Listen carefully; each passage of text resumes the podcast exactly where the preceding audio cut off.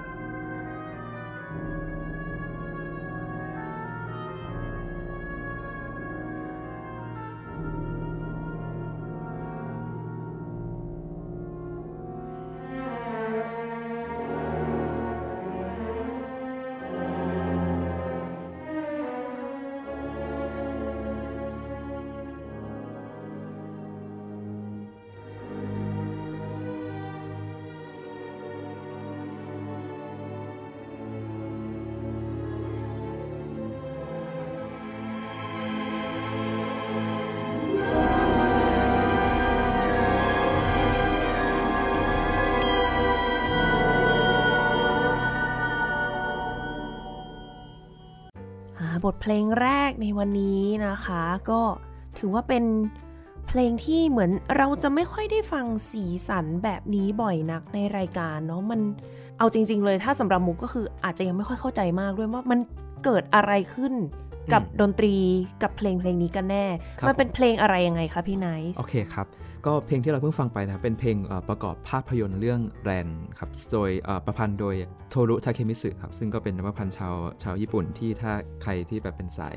ชอบเพลงคลาสสิกสมัยใหม่ก็น่าจะต้องรู้จักเป็นอย่างดีแล้วต้องสมัยใหม่เลยนะอาจจะสมัยเพราะว่าจากจากเสียงที่เราฟังก็จะค่อนข้างมีความ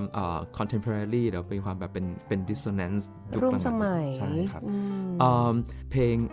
Hell's Picture Scroll ครับซึ่งมันเป็น เพลงที่ใช้ประกอบฉากหนึ่งในภาพยนตร์เป็นฉากสงคราม ซึ่งถ้าเราพูดถึงฉากสงครามเนี่ย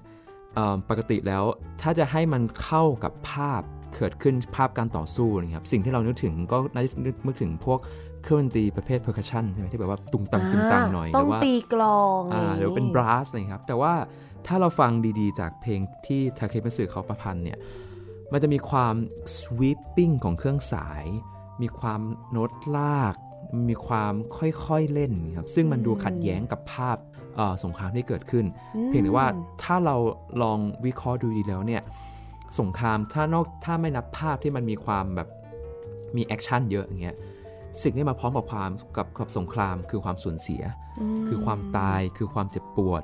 ซึ่งผมเลยมองว่าณฉากในภาพยนตร์ตรงนั้นเนี่ยสิ่งที่สำคัญมากกว่าจากสงครามเนี่ยไม่ใช่เรื่องของ action ที่เกิดขึ้น แต่เป็น emotional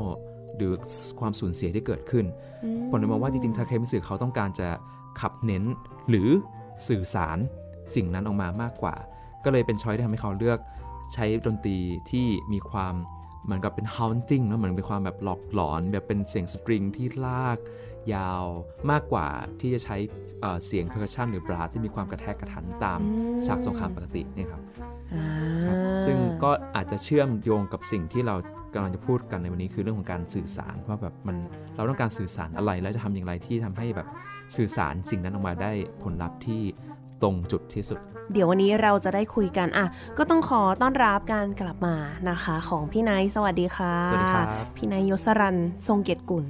กลับมาอีกครั้งหนึ่ง จริง ๆ ก็มีโอกาสได้คุยกันไปสองสามรอบเนออันนี้น่าจะรอบที่สามรอบที่ 3 ก่อนหน้านี้ก็ท่านใดสนใจไปย้อนฟังกันได้เนอะพี่ไนท์เคยมาพูดในเรื่องของการประพันธ์เพลงสำหรับละครเพลงอ่าเนาะมิวสิควล musical อ่าแล้วก็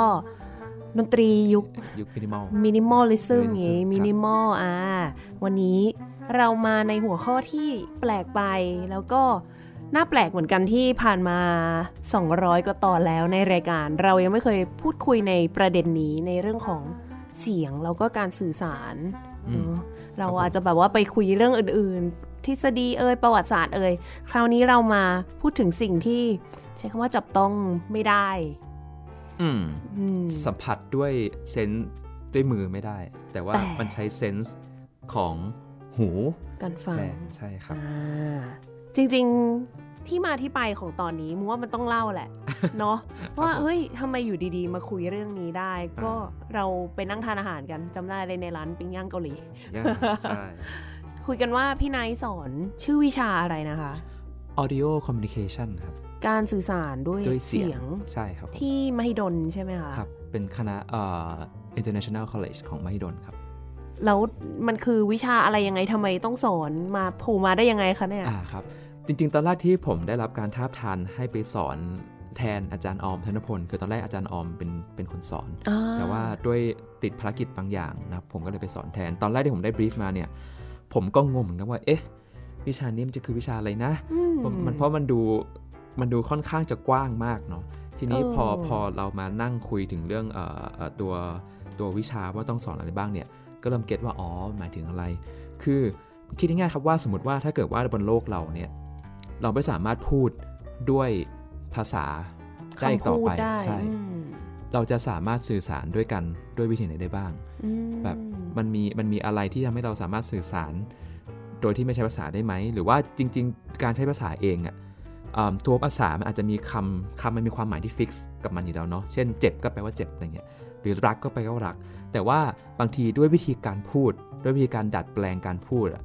มันจะสามารถสื่อสารสิ่งที่มันไม่ตรงกับความหมายของคำได้ไหมอย่างเงี้ยครับแล้วแล้วทำอย่างไรถึงจะหรือเพราะอะไรมันถึงทำให้เกิดปรากฏการณ์นี้ขึ้นมาได้เงี้ยครับก็อืมก็ก็จะการพูดถึงเรื่องทุกอย่างเกี่ยวกับว่าเกี่ยวกับเสียงว่าเราจะสามารถสื่อสารอะไรได้บ้างอืมไม่ว่าจะเป็นการใช้เสียงเพื่อประกอบสื่อต่างๆ ซึ่งจะเป็นสิ่งที่เหมือนกับนักเรียนที่นั่นเขาจะใช้กันคือการประกอบในสื่อเออวิทยุ หรือว่าสื่อภาพยนตร์ที่มันต้องเอาเสียงเข้าไป เกี่ยวเนื่องกับภาพเข้าไปทำงานกับตัว visual อย่างเงี้ยครับค่ะก็จะเป็นการเอ่อเรียนรู้ว่าเออเสียงมันสามารถเพิ่มเติม หรือว่าสื่อสารอะไรให้กับคนที่เป็นคนฟัง หรือคนที่เป็น audience ได้บ้าง แล้วเราจะสามารถทำอย่างไรที่ทำให้ content ที่เราต้องการจะสื่อออกไปเนี่ยมัน effective ที่สุดอย่างเงี้ยคอ๋รับอโอ้น่าสนใจมากอะใช่ ขอค่อยๆแบบเรียนรู้ไปด้วยกันว่าวันนี้พี่ไนท์เนี่ยก็เหมือนกับว่าจะย่อครับย่อบทเรียนเออฮะกี่กี่ชั่วโมงนะ หลายชั่วโมงมากครับแบบ12อาทิตย์อาทิตย์ละ4ชั่วโมงเนี่ยครับก็คือ12 40 50ชั่วโมงนู่นอ่าใช่โอ้โหครับหลายสิบใช่ชั่วโมงเลยย่อครับมาเหลือ1ชั่วโมงให้กับพวกเรานะครัคะบผมก็อาจจะต้องเริ่มจากคลาสแรกจริง ๆ เลยว่า เสียงเนาะอืมครับเราต้องพูดถึงเสียงนิดนึงว่าเสียงคืออะไรกันแน่นะใช่ครับ จริง ๆ วิธีที่ดีที่สุดในการที่เราเริ่มต้นเรียนรู้อะไรบางอย่าง คือการที่เราไปลองหาเรียกว่า definition เนาะแบบคำจำกัดความในสิ่งที่เรากำลังเรียนรู้ว่าเนี่ยมันคืออะไรอืมเช่น คือผมก็จะมักจะได้รับการสอนมาจากอาจารย์ทีว่าเนี่ยยูไปเปิด dictionary ดูเลยว่าในแต่ละที่ว่าเขา define คำว่าเสียงว่าอะไรบ้างอะไรเงี้ยโอ้ก็ไปเป็นเอ่อเสียงคือ เออเป็นถ้าตามปริยศาสตร์คือโมเลกุลของอากาศที่มันถูกสั่น แล้วเกิดเป็นคลื่นความถี่เข้ามาสู่หูคนฟังอะไรอย่างเงี้ยใช่ไหมครับก็ใช่แล้วก็ก็เป็นหรือว่าอาจจะเป็นแบบหนึ่งใน 5 สัมผัสที่มนุษย์สามารถสัมผัสได้อย่างเงี้ยครับก็คือก็คือมันมีแบบการจับต้องการได้ยินการได้กลิ่น การรับรสการได้ยินอะไรอย่างเงี้ยครับก็คือก็คือเป็นเป็นหนึ่งในในเอ่อเซนส์เหล่านั้นเนาะทีนี้แต่สิ่งที่น่าสนใจกว่าคือการที่เราต้องทำความเข้าใจกับเสียง หรืออย่างน้อยคืออย่างน้อยลองเปรียบเทียบกับภาพว่ามันต่างกันอย่างไร ซึ่งสิ่งที่มันจริง ๆ แล้วมันค่อนข้างจะชัดเจนในตัวมันเองมาก แต่ถ้าเราไม่ได้คิดดีๆเราอาจจะหลงลืมมันไปคือเสียง มันเป็นเอลิเมนต์ที่มันหยุดนิ่งไม่ได้เราความหมายคือยังไงคะความหมายคือเราไม่สามารถฟรีซเสียงให้อยู่กับที่ได้ เช่น คือถ้าเราสมมติถ้าเราดูเป็นสื่อวิดีโอ หรือว่าสื่อภาพยนตร์หรือภาพเคลื่อนไหวเนี่ยครับ เราสามารถกด pause ได้เนาะภาพหยุดไม่ได้ภาพอยู่ตรงได้นั้นใช่ แต่ว่าเสียงอะ มันหยุดไม่ได้ครับ คือถ้ามันหยุดคือมันก็เงียบไปเลยอ่าอ่าฉะนั้นเสียงมันเป็นมันเป็นเอลิเมนที่มันมากับเวลา มันมีความมันมี time อยู่ในนั้น คือถ้าไม่มี time เสียงก็อาจจะไม่มีข้อยกเว้นคืออาจจะเช่น สมมติถ้าเราเคยใช้คอมรุ่นเก่า แล้วคอมมันค้างแล้วมันมีเสียงแบบตืดค้างไว้อะอันนั้นด้วยความที่มันเป็นมันเป็นเสียงที่ถูก manipulate ด้วยอิเล็กทรอนิกส์มันสามารถคอนโทรลให้คลื่นเสียงมันอยู่นิ่งตลอดเวลาได้อ่าเราอาจจะมองได้ว่าเอออันนั้นก็คือเป็นแบบเป็นข้อเย็นว่าคืออันนั้นก็คือเป็นเสียงที่ถูกฟรีซไว้ แต่ถ้าเป็นเสียงทางธรรมชาติอย่างอื่นน่ะเสียงดนตรี เสียงลม เสียงนก คือมันมีความเคลื่อนไหวตลอดเวลาเนาะ มันมีจุดเริ่มต้นของเสียง มันมีจุดที่เสียงมันตายลงไป ซึ่งมันเราไม่สามารถหยุดเวลาเราให้เสียง ตรงนั้นมันค้างไว้ตลอดเวลาได้เงี้ยก็ก็เป็นความพิเศษว่าสิ่งที่มาพร้อมกับเสียงคือเวลาอืมนี่ครับอันนี้ก็เป็นเป็นมุมมองหนึ่งที่เราจะต้องทำความเข้าใจแต่แรกในการพูดถึงเรื่องนี้ว่าเออเสียงมากับเวลา แล้วก็สิ่งที่มาต่อจากนั้นมันมีอะไรบ้างเอิ่มเช่นเราอาจจะต้องความทำความเข้าใจเสียงว่ามันเราสามารถมองมาได้ 2 มุม หรือมีสามารถแยกแยะเสียงออกได้2เอ่อสองเอลิเมนต์คือเอลิเมนต์ในด้านของ pitch หรือที่เราที่ภาษาทางการเรียกว่า sonic อืมคือ sonic element กับอ่า element ในด้านของเวลา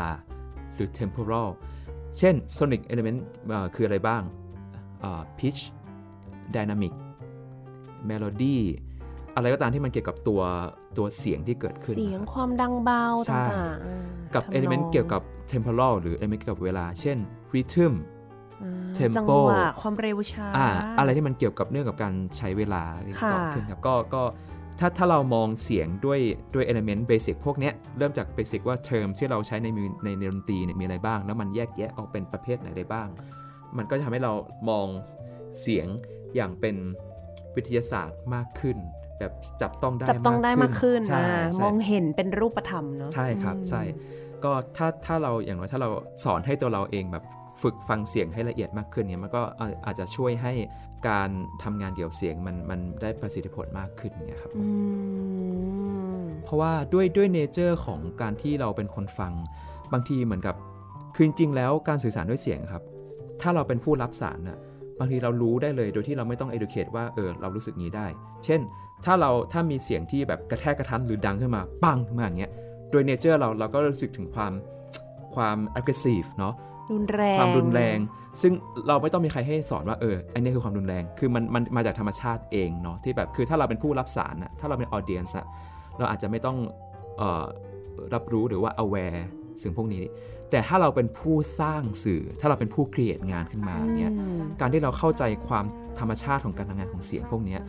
มันอาจจะทำให้เราเอ่อเหมือนเดิมคือเลือกเลือก ใช้เสียงเลือกสื่อสารด้วยเสียงด้วยวิธีที่มันมีประสิทธิภาพได้มากขึ้นอืมแต่จริง ๆ แล้วสำหรับคนฟังเองถ้ารู้ก็ก็จะยิ่งดี ใช่ครับ ก็จะอาจจะ appreciate หรือว่าเข้าใจสิ่งที่ผู้สร้างต้องการสื่อได้เข้าใจได้รับลึกซึ้งมากขึ้นอย่างเงี้ยครับแล้วก็จริง ๆ มันก็ดีเหมือนแบบเติมเต็มมากขึ้นด้วยนะสำหรับใช่ครับผู้ฟังใช่ครับเพราะว่ามันก็เท่ากับว่าเราจะสามารถ appreciate เสียงได้มากขึ้น แล้วการที่เรา appreciate อะไรบางอย่างได้มากขึ้นเนี่ยมันก็เท่ากับว่าเรา enjoy กับกับอะไรบางอย่างได้มากขึ้นอืมก็เท่ากับว่าก็อาจจะทำให้ชีวิตเราดูมีความสุขมีคุณค่ามากขึ้น เพราะแบบเราสามารถ appreciate อะไรบางอย่างได้มากกว่าเดิมอย่างเงี้ยครับค่ะโอ้น่าสนใจครับผมว่าจริงๆแล้วเสียงมันก็อยู่รอบตัวเราเนี่ยแหละเนาะใช่ครับ ก็ถ้าถ้าเกิดว่าถ้าอย่าผมกับคุณมุกลองค่อย ๆ เราเริ่มตั้งแต่ตื่นนอนเนี่ยอ่า ถ้าอะไรถ้าเราใช้นาฬิกาปลุกก็จะมีเสียงนาฬิกาปลุกขึ้นมาแล้วหนวกหูมากเลยหนึ่งอ่าใช่ทีเนี้ยเดี๋ยวเดี๋ยวผมจะมีเรื่องแชร์เกี่ยวกับนาฬิกาปลุกของผม เดี๋ยวเดี๋ยวเอาไว้ตอนหลังแล้วกัน ก็เอาเขียนไว้อะมีนาฬิกาปลุกใช่ไหมครับ แล้วก็เสียงมือถืออะเสียงมือถือเสียง iPhone เสียง Android Mobile แบบเสียงที่มันกิ๊กกิ๊กกิ๊กเสียง response จากเครื่องเนี่ยทำไมมันถึงเป็นเสียงแบบที่มันเป็นอยู่ตอนนี้ ทั้งๆที่แบบมันมีโอ้ choice หลายอย่างเนาะใช่ไหมฉะนั้นไม่เคยคิดเลย อ่าใช่ผมก็ไม่เคยคิดเหมือนกันจนกระทั่งมาสอบวิชานี้ก็เลยต้องเริ่มกับทุกอย่างเราเริ่มกลับไปคิดเองว่าเอ้ยทำไมต้องเป็นเสียงติดติดติดเล็กๆนี่นะทำไมมันต้องเป็น activation แบบสั้น ๆทำไมมันไม่เป็นเสียงแบบ เสียงเบลหรือเสียงไซโลโฟนทำให้เป็นเสียงแบบตันๆ สั้นๆ แบบเวลาที่เรา type อ่าพวก iPhone แบบ text อะไรเงี้ยเสียงครับมันจะไม่ก้องสะท้อนยาวๆ ใช่มันทำให้ได้แบบนี้ใช่ไหมคือ คือแน่นอนว่ามีเหตุผลที่ดีไซน์ sound designer ของของโทรศัพท์เนี่ยเขาคิดดีๆแล้วว่าเนี่ยเสียงเนี้ยทีที่สุด เพียงแต่ว่าถ้าเราอยากจะเข้าใจเขาเราก็ต้องค่อยๆคิดไปต่ออีกอะไรเงี้ยครับอืมโอเค สมมุติถ้าหลังจากโทรศัพท์ปุ๊บเนี่ยเสียงรถยนต์เนี่ยเราขับรถใช่ไหม ทุกรถยนต์สมัยใหม่เดี๋ยวนี้เวลาสตาร์ทรถจะมีเสียงกับ welcome แบบ jingle ขึ้นมาอะไรเงี้ยอ่าอ่าใช่ แล้วก็หรือเวลาเราถอยรถเนี่ยทำไมเวลาที่วัตถุอยู่ไกลเนี่ย rhythm ของเสียงเซนเซอร์มันค่อนข้างห่างกัน แต่พอเราค่อยๆถอยใกล้วัตถุมากขึ้นเนี่ย rhythm มันถี่มากขึ้น จังหวะมันโน้ตมันจะตึ๊ดตึ๊ดตอนแรกจะเป็นแบบตึ๊ดตึ๊ดตึ๊ดตึ๊ดตึ๊ดตึ๊ดตึ๊ดตอนหลังใช่หรือเราเราเชื่อว่าบางทีถ้ารถรุ่นใหม่อาจจะมีหลายพิชด้ก็ได้จะมีพิชที่แบบสลับกันตึ๊ดตึ๊ดตึ๊ดตึ๊ดตึ๊ดด้วยก็ได้เนาะของมุกนี่มีอันหนึ่งที่แบบชัดมากเลยคือ เวลาเตือนให้รัดเข็มขัดค่ะ จากเสียงห่างๆ เสียงต่ำๆหน่อยแล้ว พอเริ่มเตือนหลายรอบเนี่ย โอ้โหไม่มีใครทนไม่รัดได้พูดเลย มันแบบว่า รุนแรงครับก็ก็อาจจะเป็นความจงใจของ sound designer ของรถยนต์ว่าทำไงก็ได้ให้คนดูคนคนที่นั่งรถเนี่ยต้องรัดคำขัดให้ได้เออก็อะใช่ครับก็คือในในชีวิตประจำวันเราก็จะมีการเราต้องเจอกับ sound design หลาย ๆ อย่างอ่าที่อาจจะไม่ใช่ดนตรีเนาะอาจจะมองมองว่ามันเป็น sound effects ซึ่งอาจจะเกี่ยวข้องกับสิ่งที่ผมอาจจะกำลัง introduce ให้คนฟังอีกนิดนึงอ่า คือในในในสื่อหรือในมีเดียนะครับเราจะเราจะแยกเสียงออกเป็น 3 ประเภท คือเสียงอย่างแรกคือเสียงของ speech คือเสียงที่เป็นภาษาพูดค่ะแบบอ่าภาษาไทย ภาษาอังกฤษ ภาษาที่มนุษย์ใช้สื่อสารกันเนี่ยคือค่ะ speech เสียงที่ 2 คือ sound effects คือเสียงที่อ่าเป็นเสียงวัตถุ เสียงกระทบ เสียงอะไรที่มันไม่ได้มีการ organize ให้เกิดเป็นดนตรีขึ้นโอ้ใช่ แล้วไม่เสียงที่เสียงที่ 3 ก็คือดนตรีครับผม ไม่ได้ถูกแบบจัดวางแต่งมา แต่ว่ามันเกิดขึ้นโดยธรรมชาติเอใช่งครับอย่างนั้นใช่ หรืออันนี้ก็เป็นเป็นสิ่งที่อาจารย์อาจารย์ผมสอนมาอีกทีเหมือนกันว่าจริง ๆ แล้วดนตรีอะมันคือศาสตร์ของการ organize เสียง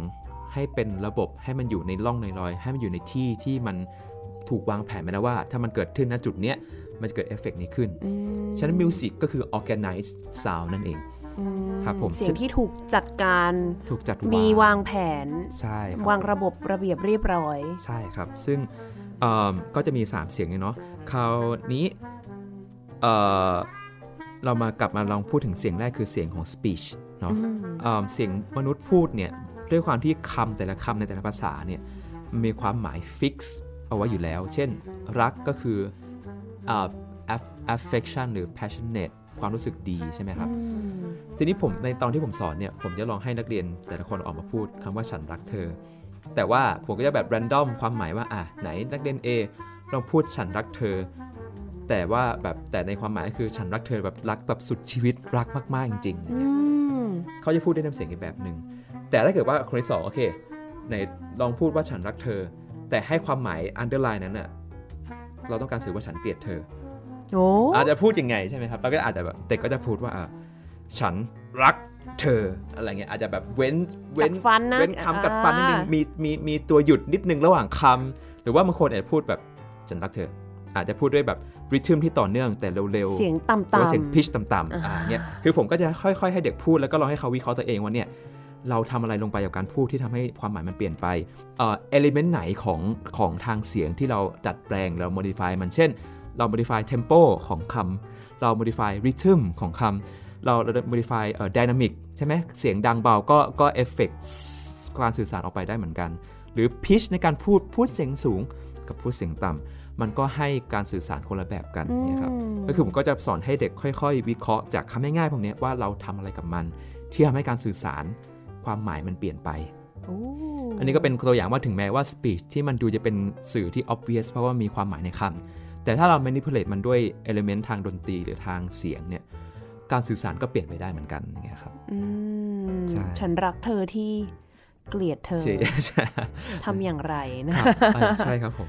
เอ่ออันนั้นก็เป็นเรื่อง speech เนาะอันที่ 2 คือเรื่อง sound effects sound effects เนี่ยมันก็จะเป็นเอ่อเกี่ยวเนื่องกับกับในกระบวนการการตัดต่อมากกว่า เราจะพูดในเรื่อง sound effect ในเรื่องของการเอ่อการ การอีดิตในภาพยนตร์หรือในสื่อกับวิชวลมากกว่า เพราะว่าเพราะว่าในในการทำภาพยนตร์นะครับมันการมันมีใช้ sound effect เยอะ แล้วนอกจากการใช้ sound effect เอ่อบางบางทีแล้วอะเขาอาจจะไม่ได้ใช้ sound effect ที่เกิดขึ้นนะตอนที่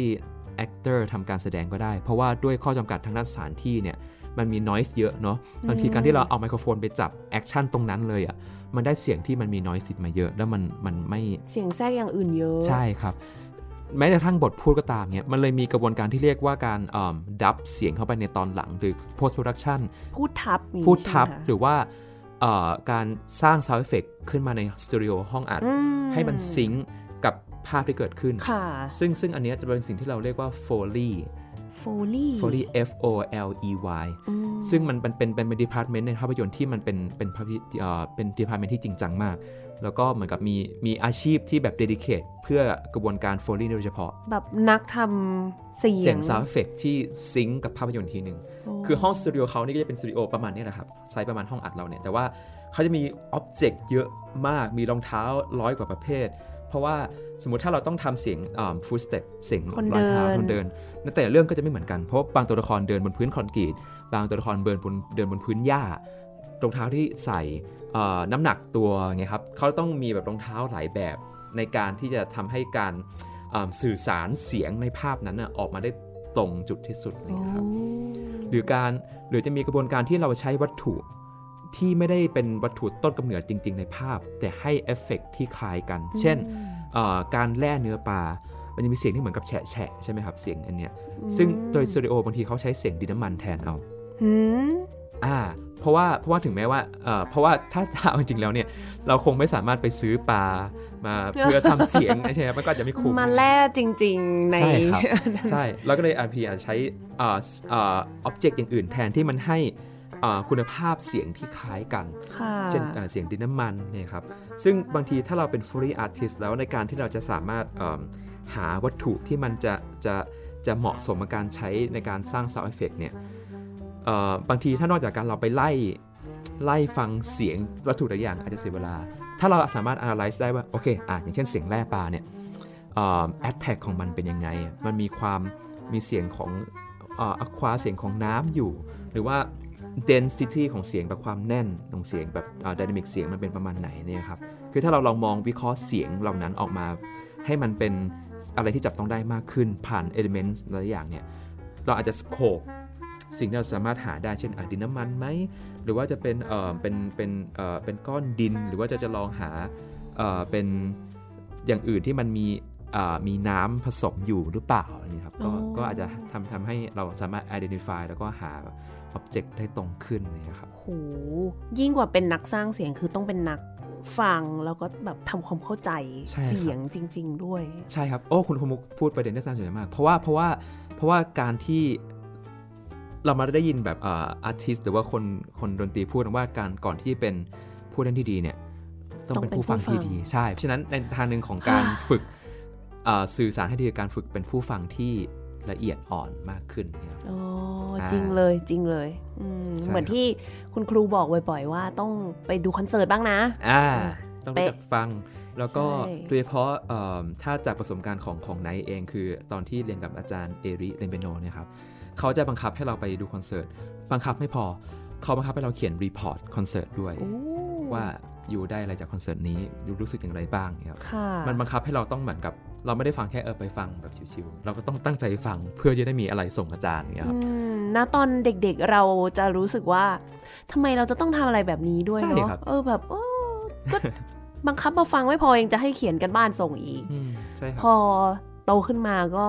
ครับได้เข้าใจช่ว่าจริง ๆ แล้วมันมันดีต่อเราจริงๆเนาะใช่ครับอืมเรื่องนี้เองก็เช่นกันเนี่ยครับ sound effect ใช่ โอเค หลังจาก sound effect ปุ๊บก็อาจจะมีเรื่องของดนตรีเนาะซึ่งเอิ่มดนตรีถ้าถ้าเราพูดในในแง่ของการไป apply กับมีเดียอื่นๆ เช่นเอิ่มภาพอย่างเงี้ยครับ มันสามารถทำได้อยู่ 2 แบบแบบกว้างๆ คือแบบที่ 1 คือแบบที่มันมีลักษณะทางดนตรีที่สอดคล้องกับเหตุการณ์ที่เกิดขึ้นในภาพ เช่น ถ้ามีถ้าเป็นเป็นภาพยนตร์ที่เกี่ยวกับเรื่องความรักที่ตัวละครกำลังมีความสุขอยู่เราก็เลือกดนตรีที่มันดูจะสื่อสารในเรื่องของความสุขตรงนั้นออกมา อันนี้ในศัพท์ในศัพท์เทคนิคเราเรียกมันว่าเอ่อเอ่อ empathetic มาจากคำว่า empathy หรือการเห็นใจนั่นเอง ก็คือว่าดนตรีมันเห็นใจภาพ มันมัน get along ไปกับภาพ มันสื่อสารไปทางเดียวกับภาพเนี่ยครับค่ะแต่ถ้าเกิดว่าดนตรีมันไปในทางที่ตรงข้ามกับภาพ เช่น ถ้าตัวละครกำลังเสียใจอยู่ แต่ว่าเป็นดนตรีแบบ EDM ขึ้นมาอะไรเงี้ยโอ้มันดูขัดแย้งกับภาพโดยสิ้นเชิงครับนั่นน่ะสิเราเรียกวิธีนี้ว่ามันมันคือการใช้ดนตรีแบบ an empathetic ก็คือในทางที่แบบตรงข้ามตรงข้ากับมภาพ ซึ่งเอิ่ มันก็จะมีเอฟเฟกต์ที่เอ่อที่ได้ได้ผลดีต่างกันไป คือไม่ได้ไม่ได้หมายความว่าในในทางตรงข้ามกับภาพเนี่ยมันมันไม่ดี นั่นน่ะสิใช่มันเพราะมันน่าจะมีคำถามอย่างบุ๊กก็ตั้งคำถามอ่าแล้วว่าครับมีทำไมมีทำไมแบบใช่ไหมนั้นใช่อืมเอิ่มคือคือโอเคผมยกตัวอย่างครับมันมีมันมีมี scene หนึ่งจากภาพยนตร์เรื่องเอิ่ม Catch Me If You Can ที่เลโอนาร์โดดิคาปริโอเขานำแสดงค่ะเอ่อคือเป็นเรื่องของคนที่เหมือนกับหนีการ จับของตำรวจเนาะเหมือนกับว่าแบบหนีไปเรื่อยแบบพริ้วมากแบบหัวสมองเพชรแบบหาทางเอาตัวรอดได้ตลอด แต่ว่าสิ่งที่มาตามมาคือเขาต้องจากครอบครัวไปนานมาก เพราะในการที่เขาต้องคอยวิ่งหนีตำรวจเขาเขารู้สึกสนุกกับการที่เขาวิ่งหนีตำรวจ แต่ในทางหนึงคือเขาไม่ได้เจอแม่เขามาแบบหลายปีเลยอย่างเงี้ยครับค่ะมีอยู่ตอนหนึ่งในภาพยนตร์ที่เขาอะได้เหมือนกับหนีตำรวจอยู่ แต่ว่าหนีไปในทิศทางที่ ใกล้ๆกับบ้านเก่าพอดี เขาเลยแวบไปหาแบบไปมองผ่านกระจกบ้านเอิ่มแล้วเขาพบว่าแม่เขาเหมือนกับ move on แบบมีลูกคนใหม่แล้วเหมือนมีครอบครัวใหม่แล้วอ่นะครับาซึ่งตัวละครแน่นอนเขาจะรู้สึกเศร้ามาก เพราะว่าคือตัวละครเขาดูเป็นคนที่เหมือนกับแคร์ฟรีแบบไม่สนใจอะไรแบบหนีสนุกสนานกับการหนีตำรวจ แต่ว่าพอมาเจอเรื่องที่แบบมันเกี่ยวกับครอบครัวเขากับแม่เขาที่เขาเองก็รักมาก แต่ว่าเขาไม่สามารถ คือแม่เขาไปมีครอบครัวใหม่แล้วครับอืมคือแน่นอนว่าเขาต้องเศร้ามาก แต่ว่าดนตรีที่ใช้ในฉากเนี้ยครับ มันเป็นเอ่อดนตรีเพลงคริสต์มาสเอ๊ะอ่า ซึ่งซึ่งเพราะว่าในฉากนั้นหนึ่งคือฉากนั้นมันเป็นฉากตอนคริสต์มาสพอดีหิมะตก คือเอ่อลีโอก็คือเอ่อคืออยู่กลางหิมะแบบอยู่ข้างนอกหิมะตกแบบมองเข้าไป ซึ่งเพลงคริสต์มาสเราก็จะมักเชื่อมโยงกับความอบอุ่นเนอะของครอบครัวความรักของมันเทศกาลจ้าเพลงเทศกาลอ่าใช่ แต่ว่าเอิ่มเอฟเฟกต์ที่ได้ตรงเนี้ยคือ คือมันคือ contrast ที่เกิดขึ้นนะครับ มันยิ่งตอกย้ำว่าตัวละครมันเศร้าขนาดไหนอืมเพราะว่าเพราะว่าเหมือนเราเหมือนเราเหมือนเราคิดเหมือน subconscious ของเราอะเราคิดไปว่าเออ ถ้าเลโอเขาไม่ได้หนีตำรวจ ถ้าเขาไม่ได้วิ่งเขาถ้าเขาถ้าเขาไม่ได้ใช้ชีวิตในแบบที่เขาใช้ถือตอนเนี้ยเขาน่าจะมีความสุขแบบในเพลง แบบในภาพที่เขาเห็นก็ได้มแต่พอความเป็นจริงที่เกิดขึ้น กับสิ่งที่มันน่าจะเป็นหรือสิ่งที่เขาอยากให้เป็นน่ะมันแตกต่างกันไอ้ความแตกต่างของตรงเนี้ย มันยิ่งทำให้ความเศร้ามันกินใจมากขึ้นครับโอ้โหเอออันนี้จะเป็นวิธีหนึ่งวิธีในการที่เราใช้ดนตรีที่ด้วยผิวเผินอาจจะตรงข้ามกับภาพที่เกิดขึ้น แต่ว่าโดยอิโมชัน a ลแล้วอะมันมันให้ effective ที่มากกว่าเจ็บปวดกว่าเดิมเจ็บปวดกว่าอีเดิมใช่โอ้โหครับคนคิดนี่เขาคิดได้ยังไงนะนั่นเลยครับใครจะไปคิดอะนั่นเลยครับเป็นเราถ้าเราภาพมันเศร้าอะเราก็คงใช้เพลงเศร้าใช่ครับเนาะครับตรงไปตรงมาครับอันนี้ก็มันดู เกินไปหน่อยแล้วแหละเกินมีมีชั้นเชิงในการใช้เสียงไปอีกโอ้ระดับหนึ่งเก่งมากใช่ก็ก็คือเป็นความน่าสนใจของการใช้ดนตรีเพื่อประกอบเอ่อภาพยนตร์อย่างเงี้ยครับอืมค่ะทีนี้ถ้าจะให้เราพูดเกี่ยวกับเอ่อโอเคดนตรีคลาสสิกเนาะที่แบบคนคนฟังของเราอาจจะคุ้นเคยมากขึ้นเอิ่มถ้าเราลองสังเกตดีๆอะครับ ดนตรีเอ่อในภาพยนตร์ฮอลลีวูดที่เป็นบล็อกบัสเตอร์หรือว่าในในยุค golden age อย่างหนึ่งเนี่ยจะสังเกตได้ว่า ดนตรีประกอบมักจะใช้วงออร์เคสตราในการบรรเลงอืมไม่ว่าภาพยนตร์ยุคหลังๆ อาจจะมีความร่วมสมัยมากขึ้น หรือบางเรื่องเช่น Star Wars ที่เป็นเรื่องเกี่ยวกับอนาคตเลเซอร์ ยานรบหุ่นยนต์อะไรก็ตามที่ดูอืม futuristic มากๆ แต่ถ้าเราสังเกตสกอร์ครับ มันออร์เคสตราล้วนๆเลย มัน acoustic instrument ล้วนๆเลยในภาพยนตร์ที่ดูเป็น futuristic ขนาดนั้น ซึ่งมันก็มีเหตุผลอยู่ว่าทำไมทำไมแบบภาพยนตร์บิ๊กบั d เจ็ตส่วนใหญ่ยังคงใช้ออร์เคสตรา นั่นน่ะสิในการแสดงอยู่ เราน่าจะนึกว่าแหมดู Star Wars มี lightsaber ยิงปืนกันอ่าเลเซอร์ครับเต็มไปหมดเพลงอิเล็กทรอนิกส์ก็คงเนาะใช่แบบโอ้ย EDM อะไรก็ได้เลยใช่แต่อันนี้ก็ยังเป็นออร์เคสตราอยู่อืมแล้วถ้าเรามองลึกไปอีกเนี่ย ประเภทของดนตรีออร์เคสตราที่ใช้ประกอบภาพยนตร์ จะมีความใกล้เคียงกับลักษณะของเพลงในยุคโรแมนติกตอนปลาย หรือว่ายุคเอ่อ 20th century ตอนต้น มากกว่ายุคอื่นค่ะๆ คือเราก็จะไม่เราจะมักจะไม่ค่อยเจอเอิ่มดนตรีออร์เคสตราที่ประกอบภาพยนตร์เราใช้ดนตรีประเภทบาโรกไม่มีหรือคลาสสิกก็ตามแทบจะไม่มีเลยโอ้น้อยเนาะมากยากมากต้องต้อง specific มาก ส่วนใหญ่เป็นโรแมนติก เพราะว่าอะไรอ่ามันก็มีความอะไรแทรกนั้นอยู่ คือถ้าเราลองมองดนตรีผ่านประวัติศาสตร์นะครับดนตรีคลาสสิกเนี่ยเราก็จะมักจะถูกสอนว่าเออมันแบ่งอยู่ประมาณเป็น 4 ช่วงกว้างๆนะช่วง basic คือบาโรกคลาสสิกโรแมนติกแล้วก็ contemporary นะครับอืมซึ่ง ในบรรดา 4 หมวดดนตรีนะครับอ่ายุคดนตรีเนี่ยยุคโรแมนติกถูกเอามาใช้ในการประกอบภาพยนตร์มากที่สุด เพราะว่ามันเป็นยุคที่การสื่อสาร emotion เป็นไปอย่างตรงไปตรงมามากที่สุด อารมณ์ความรู้สึกใช่ครับ ผ่านเสียงดนตรี ใช่คือคือ composer ในยุคโรแมนติกเนี่ยพยายามสื่ออ่าความเป็นปัจเจก หรือความเป็นตัวตนของเราความอารมณ์ที่เรารู้สึกเนี่ยทำไงก็ได้ให้มันสื่อออกไปด้วยให้มันตรงประเด็นที่สุดเนี่ยครับ มันก็เลยจะเลยจะรู้สึกว่าโรแมนติกมันมันมีการแหกกฎจากยุคคลาสสิกออกมาเยอะมาก แบบมี contrast ของ dynamic เยอะมาก เสียงดังเบาใช่มันแบบโหยกว้างเสียงกว้างใหญ่มหามากจริงๆเทนชันของ harmony มากเออโน้ตนอกคอร์ดเยอะคอร์ดนอกคีย์เยอะเปลี่ยนคีย์บ่อยเครื่องดนตรีออร์เคสตราก็ขนาดไซส์บิ๊กเบิ้มมากอย่างแวกเนอร์อย่างเงี้ยก็จะแบบโอ้โหวงบิ้ลใหญ่คองเริ่มเทิมใช่ครับเป็นร้อยคนใช่ก็คือเท่ากับว่าโรแมนติกดนตรียุคโรแมนติกเป็นยุคที่มีความ พยายามที่จะเอ่อสื่อสารอารมณ์ออกไปให้ได้ตรงจุดที่สุด ซึ่งมันดูเข้า gap กับภาพยนตร์ที่บางทีเราก็ต้องการอะไรที่มันแบบสื่อสารอารมณ์ของภาพให้ตรงประเด็นที่สุดเนี่ยครับค่ะซึ่งถ้าเราลองไปเปรียบเทียบกับยุคบาโรกยุคเอ่อคลาสสิกเนี่ยคือไม่ได้หมายความว่า composer ในยุคเหล่านั้นไร้หัวใจ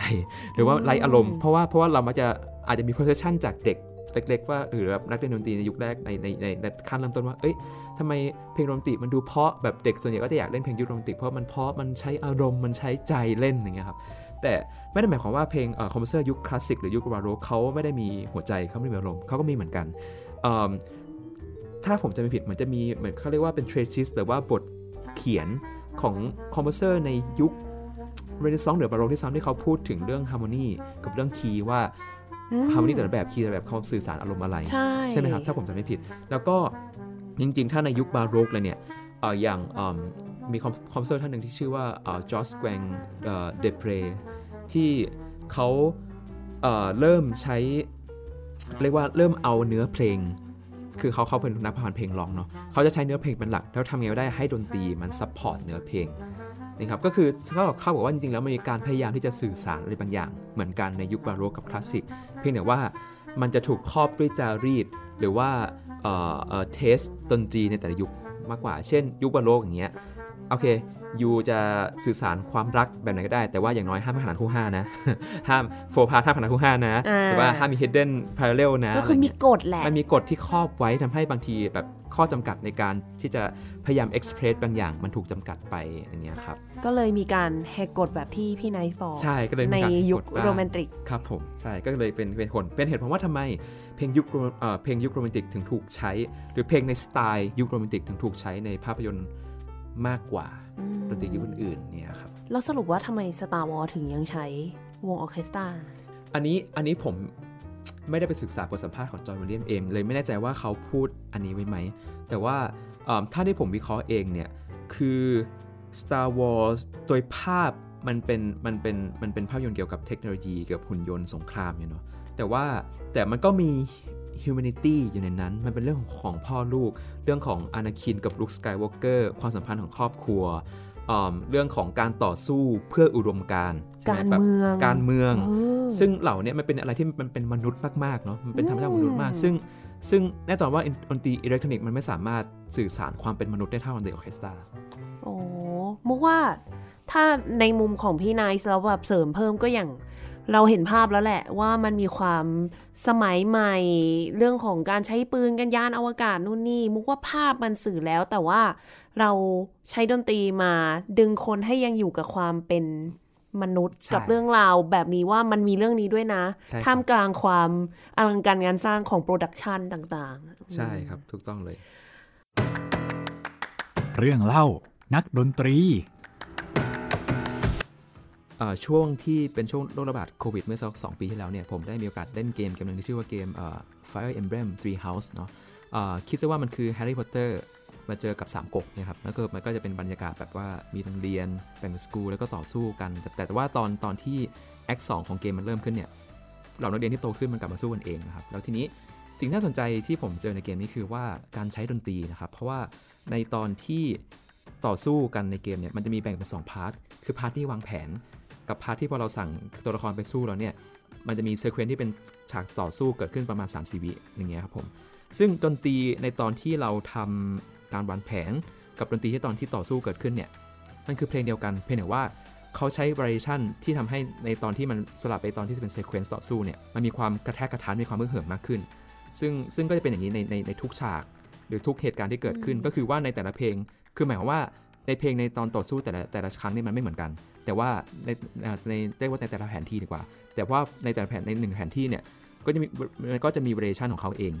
ซึ่งปกติแล้วในเพลงในตอนต่อสู้เนี่ยก็จะมีความมีเพอร์ชันมากขึ้น มีเสียง brass มากขึ้น มีความมีความ accent มากขึ้นเพื่อเพื่อเพื่อขับเน้นในเรื่องการต่อสู้นะครับแต่ว่าสิ่งที่ผมรู้สึกว่าเท่มาก แล้วก็ว้าวมากในตอนเล่นอยู่คือมันมีในแผนที่หนึ่งที่เพลงตอนที่ตอนที่วางแผนเนี่ยมันมันก็มีความ epic ของมันแหละ แต่ว่าพอเราเข้าสู่ fighting sequence แทนที่มันจะเป็นการความ epic แบบก่อนหน้านี้ในฉากนี้ครับในในแผนที่เนี้ยเพลงตอนต่อสู้มันเป็นเปียโนอย่างเดียว มันเป็นเปียโนทำไมโซโล่อย่างเดียวเลยหดลงมาเหลือเท่าหนั้ดนลงล่ะใช่ครับหดลงมาเหลือแค่นั้นเลย ทีเนี้ยพอผมลองวิเคราะห์ดูเนี่ยสิ่งที่เกิดขึ้นคือในแผนที่เนี่ยครับมันเป็นตอนท้ายของเกม ซึ่งเราต้องต่อสู้กับตัวละครที่เป็นเอ่อ mother fig- mother figure ของเราเหมือนที่เป็นแม่ของเรา แต่แม่ของเราเนี่ยเหมือนถูกครอบงำโดยเวทมนต์บางอย่างที่ทำให้เขากลายเป็นมังกรร้าย แล้วเราไม่มีทางเลือกนอกที่เราต้องกำจัดด้วยตัวเองเนี่ยครับอ๋อฉะนันมันเลยเป็นการต่อสู้ที่เจ็บปวดเพราะว่าเพราะมันเป็นการต่อสู้ที่เราไม่อยากจะสู้ แล้วทุกครั้งที่เราลงมือต่อสู้เนี่ยคือเราทำร้ายคนที่เรารักอะครับโอ้ยเพราะฉะนั้นดนตรีในช่างฉากต่อสู้เฉพาะแผนที่เนี้ยมันเลย reduce เหลือเป็นแค่เปียโนโซโล่อย่างเดียวซึ่งทุกครั้งที่ผมกดโจมตีก็จะแบบไม่อยากกดโจมตีเลย แต่เพื่อชนะฉากเนี้ยมันต้องทำจริงๆพอกดปุ๊บเสียงเปียโนโซโล่มาก็อ๋อเจ็บปวดยิ่งกว่าเดิมยิ่งกว่าเดิมใช่ครับ เราจะเอาองค์ความรู้ตรงนี้ไปประยุกต์ใช้อย่างไรได้บ้างอันอันนี้อันนี้ผมมีตัวอย่างที่ที่น่าสนใจมากที่อยากจะเล่าให้ทุกคนฟังคือมีมีสองอันครับ อันแรกคือเป็นนาฬิกาปลุกของผมเอง ซึ่งจริง ๆ อาจจะไม่ได้มีความน่าแบบมีอะไรว้าวมากแต่ว่ามันจะคล้ายๆกับเซนเซอร์รถคือ มันเป็นนาฬิกาปลุกอันเล็ก ๆ ที่ผมซื้อมาจาก เอ่อเรียกว่าห้างสรรพสินค้าเฟอร์นิเจอร์ชั้นนำอันหนึ่งที่เราได้รู้ว่ามันคืออะไรถ้าพูดถึงเราไปซื้อเฟอร์นิเจอร์เนี่ยเนาะมันจะมีเอ่อนาฬิกาปลุกอยู่ประมาณแค่2อสแบบเองแบบเล็ก ๆ แบบใช้ถ่านเล็ก ๆ แบบแล้วก็เสียงก็มีแค่เสียงเดียวติดๆๆไม่ได้เป็นอะไรแฟนซีมาก แต่ว่าผมชอบที่ว่านาฬิกาปลุกตัวเนี้ยพอมันเริ่มถึงเวลาที่มันต้องตั้งเสียงปลุกปุ๊บอะมันเริ่มจากการแค่เป็นริทึมแบบตัวคาเบตหนึ่งชั้นแบบตึ๊ดตึ๊ดตึ๊ดตึ๊ดตึ๊ดตึ๊ด ก่อนเนี่ยครับอืมแล้วพอผ่านไปสักแบบ 8 ครั้งเนี่ยมันเริ่มกลายเป็นเขบ็ตสองชั้น มันตึ๊ดตึ๊ดตึ๊ดตึ๊ดตึ๊ดตึ๊ดตึ๊ดตึ๊ดตึ๊ดตึ๊ดตอนแรกผมคิดว่าโอเคมันน่าจะอยู่แค่นี้ละไม่พอมันมาอีกสเต็ปที่ 3 คือเป็นกระเบ็ด2 ชั้นต่อกันแบบตึ๊ดตึ๊ดตึ๊ดตึ๊ดตึ๊ดตึ๊ดตึ๊ดตึ๊ดตึ๊ดตึ๊ดตึ๊ดตึ๊ดตึ๊ดยาวอะไรเงี้ยเออผมก็ว่าเออมันเป็นอะไรที่ simple แต่มันก็ดูแบบมีชั้นเชิงในการใช้แบบ rhythm เพราะว่าด้วยเครื่องเอเครื่องอิเล็กทรอนิกส์พวกเนี้ยครับมันเราไม่สามารถเล่นกับ pitch ได้เนาะแต่ในบิกนับทำได้เพราะว่าเพราะว่าเออเรียกว่าวงจรไฟฟ้า ในเครื่องพวกเนี้ยมัน simple มากเสียงที่มันทำให้เกิดขึ้นอะคือเราไม่สามารถเล่นกับพิชเราไม่สามเราไม่สามารถเล่นกับ dynamic ได้ เสียงสูงต่ำความดังเบาเราทำไม่ได้ แต่เราเราทำริทึมได้ ผมเลย appreciate ว่าไอ้ sound design หรือว่าคนที่สร้างนาฬิกาปลุกอันเนี้ยเขามี effort ในการดีไซน์ rhythmic pattern ให้มันมีความหลากหลาย แล้วก็มีความน่าสนใจในในตัวงานอะไรอย่างเงี้ยครับโอ้ผมก็เออเอ้ยก็เท่ดี ก็เหมือนที่ถอยรถอะอ่าใช่เหมือนถอยรถครับว่าแบบยิ่งใกล้ยิ่งยิ่งยิ่งถี่ขึ้นมาโอ้ใช่กับอีกอันหนึงที่ผมชอบมากคือผมบังเอิญไปเจอคลิปหนึ่งใน YouTube Shorts นะในในคลิปที่มันคล้ายๆ TikTok เนี่ยครับเขาเล่าถึงซูเปอร์มาร์เก็ต แห่งหนึ่งในเนเธอร์แลนด์ ซึ่งเนเธอร์แลนด์หรือประเทศแถบสแกนดิเนเวียนเขาจะขึ้นชื่อในเรื่องของแบบความชีวิตเป็นอยู่ที่ดีเนาะแบบเอ่อแบบcivilized แบบว่ากับคุณภาพชีวิตดีมากซูเปอร์มาร์เก็ตในในในยุคหลังๆเนี่ยเรามักจะมี self checkout เนาะเหมือนกับว่าเราไม่ต้องมีเหมือนกับพนักงานอ่าจ่ายมาตังค์ช่วยเองจ่ายตัสแกนใช่เองจ่ายเองค่ะใช่ ซึ่งเอ่อในยุโรปก็น่าจะมีมานานมากพอสมควรเนาะอืมคราวนี้เอ่อเพื่อเป็นการป้องกันไม่ให้เหมือนกับเกิดการโกงขึ้นเนี่ยครับพ อเราคิดเงินเสร็จแล้วอะก่อนเราออกจากซูเปอร์มาร์เก็ตเนี่ยเราต้องเอาสลิปใบเสร็จเนี่ยสแกน เพื่อให้ประตูซูเปอร์มาร์เก็ตเปิดออกแล้วเราจะได้เดินออกไปได้นะครับอืมคือมันเท่ากับมี2สเต็ปคือเราต้องคิดเงินแล้วต้องเอาสแกนออกด้วย ซึ่งสิ่งที่เกิดขึ้นคือลูกค้าพอคิดเงินเสร็จแล้ว มักจะลืมหยิบสลิปไปด้วยาพอคิดเงินเสร็จปุ๊บก็แค่สแกนเสร็จแล้วโอเคออกมาเลยเนี่ยครับก็มักจะลืมหยิบเอาใบเสร็จไปด้วย ทีนี้เขาเลยแก้ปัญหาด้วยความน่าสนใจมากคืออย่างนี้ครับ คือพอเราคิดเงินแบบสแกนสินค้าตึ๊ดตึ๊ดตึ๊ดพอเราจ่ายเงินปุ๊บเนี่ย เราต้องมีเสียงหรือ jingle ที่ respond กลับมาก่อนว่า โอเค การอ่าการดำเนินงานเรื่องเงินเนี่ยการจ่ายเงินสำเร็จแล้ว แต่ทีนี้แทนที่จะเป็นเสียงที่เป็นเหมือนกับเอ่อเสียงเมโลดี้หรือว่าเสียงอะไรที่มันดูทั่วไปอะครับซูเปอร์มาร์เก็ตแห่งเนี้ยเขาเลือกที่จะใช้คอร์ด diminish อืมในการ response การชำระเงินที่สำเร็จแล้ว เพราะว่าคอร์ด diminish หรือคอร์ดที่เป็น dissonance เนี่ยมีเสียงกัดกันนะ มันทำให้เหมือนมันไม่ resolve อะใช่ไหมเหมือนมันไม่มันยังมันยังไม่จบใช่ไหมครับ มันเป็นการเตือนลูกค้าด้วย subconscious ว่าเฮ้ยบางอย่างไม่ถูกต้องนะแบบมันเป็น diminish อยู่ พอเราหยิบไปเสร็จปุ๊บพอคิดเงินเสร็จหยิบไปเสร็จปุ๊บ มันค่อยเป็นเสียงคอร์ด major resolve ให้เราตอนท้ายโอ้อ่า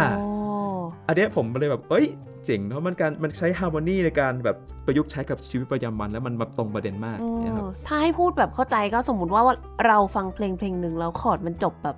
ครึ่งครึ่งๆกลางๆอะเหมือนความรู้สึกยังไม่จบเพลงเลยยังไม่ครับรู้สึกเติมเต็มอะครับมันก็รู้สึกค้างคาเออแล้วเพราะงั้นต้องหยิบใบเสร็จก่อนนะ ถ้าอ่าหยิบปั๊บอะเดี๋ยวจบให้อะจบให้ใช่เออผมเลยเอ้ยเออจีเนียสว่ะคนที่คิดนี่น่าสนใจมากครับผมก็เลยว่าเออไอไอความรู้เรื่องดนตรีอะไรพวกเนี้ยถ้าถ้าเราสามารถเอามาเอามาประยุกต์ใช้ในชีวิตชีวิตประจำวันแบบเราขันกันกรองคิดให้ดีเนี่ย มันก็จะเกิดแบบเออการใช้เสียงที่มัน work ได้ที่มันแบบ practical มาก ๆ เนี่ยครับอืมอันนี้ดูแบบไม่น่าเชื่อ ครับนี่ผมชอบมากอ๋อรู้สึกว่าเออ เจ๋งมาก เคยได้ยินเรื่องที่เขาบอกว่าเปิดเพลงคลาสสิกในพวกรถไฟฟ้าอย่างเงี้ยที่ญี่ปุ่นอืมหรือว่าในช่วง rush hour เนาะช่วงเวลาที่แบบหูยวุ่นวาย คนเยอะสุด ๆ แต่เปิดเพลงคลาสสิกเพื่อเหมือนทำให้ผ่อนคลายอ่าให้แบบคามลง เออ ก็ดูเป็นการใช้ดนตรีในอีกแง่หนึ่งที่ครับก็ดีเหมือนกัน ใช่ครับ หรือถ้าเราจะมองง่ายๆ เช่นเอ่อถ้าเราเดินเข้าร้านอาหารที่แบบ five star ร้านอาหาร 5 ดาว ร้านอาหารหรู ก็แน่นอนว่าเราจะไม่เจอดนตรีฮิปฮอปในร้านนั้นอืมเราก็จะมักเจอดนตรีที่เป็นแจ๊สหรือคลาสสิกอะไรเงี้ยครับ ก็ ก็คือที่ที่ต้องการจะบอกคือมันมันมีเหตุผลในการเลือกใช้ดนตรีหรือเลือกใช้เสียงในสถานการณ์บางอย่างอืมเอ่อมันมีเหตุผลของว่าทำไมแบบนี้ถึง work แบบนี้ถึงไม่ work คือผมมักจะบอกในคลาสเสมอว่ามันไม่มีอะไรผิดถูก คือถ้าอยู่จะเปิดเพลงฮิปฮอปในร้านอาหารหรูมันไม่ผิดไม่มีข้อห้ามมันไม่ผิดกฎหมายใช่ไหมครับอืมเพียงแต่ว่ามันมันก็จะได้ผลลัพธ์ที่แตกต่างกัน ทีนี้เราก็ต้องเป็นคนเลือกเองว่าเราต้องการผลลัพธ์แบบไหนในการตัดสินใจของเราอย่างเงี้ยครับก็ก็คือก็คือมักจะเป็นผมก็ไม่จะบอกในเสมอว่าอ่าไม่มีผิดไม่มีถูก พยายามคิดเอ่อ ถึงคอนเทนต์ที่เราต้องการหรือหรือสิ่งที่เราต้องการจะสื่อว่าเราต้องการอะไร แล้วค่อยเลือกเออดนตรี หรือวิธีการที่ทำให้สิ่งที่เราต้องการสื่อสารออกไปได้ผลดีที่สุดเนี่ยครับอืมมันไม่มีอะไรที่ไม่ดีหรอกจริง ๆ แล้วครับถ้าถ้าจะให้พูดจริง ๆ ก็คือ เราไม่ได้หมายความว่าเพลงฮิปฮอปไม่ดี ใช่ใช่แต่ว่าเพลงทุกเพลงมี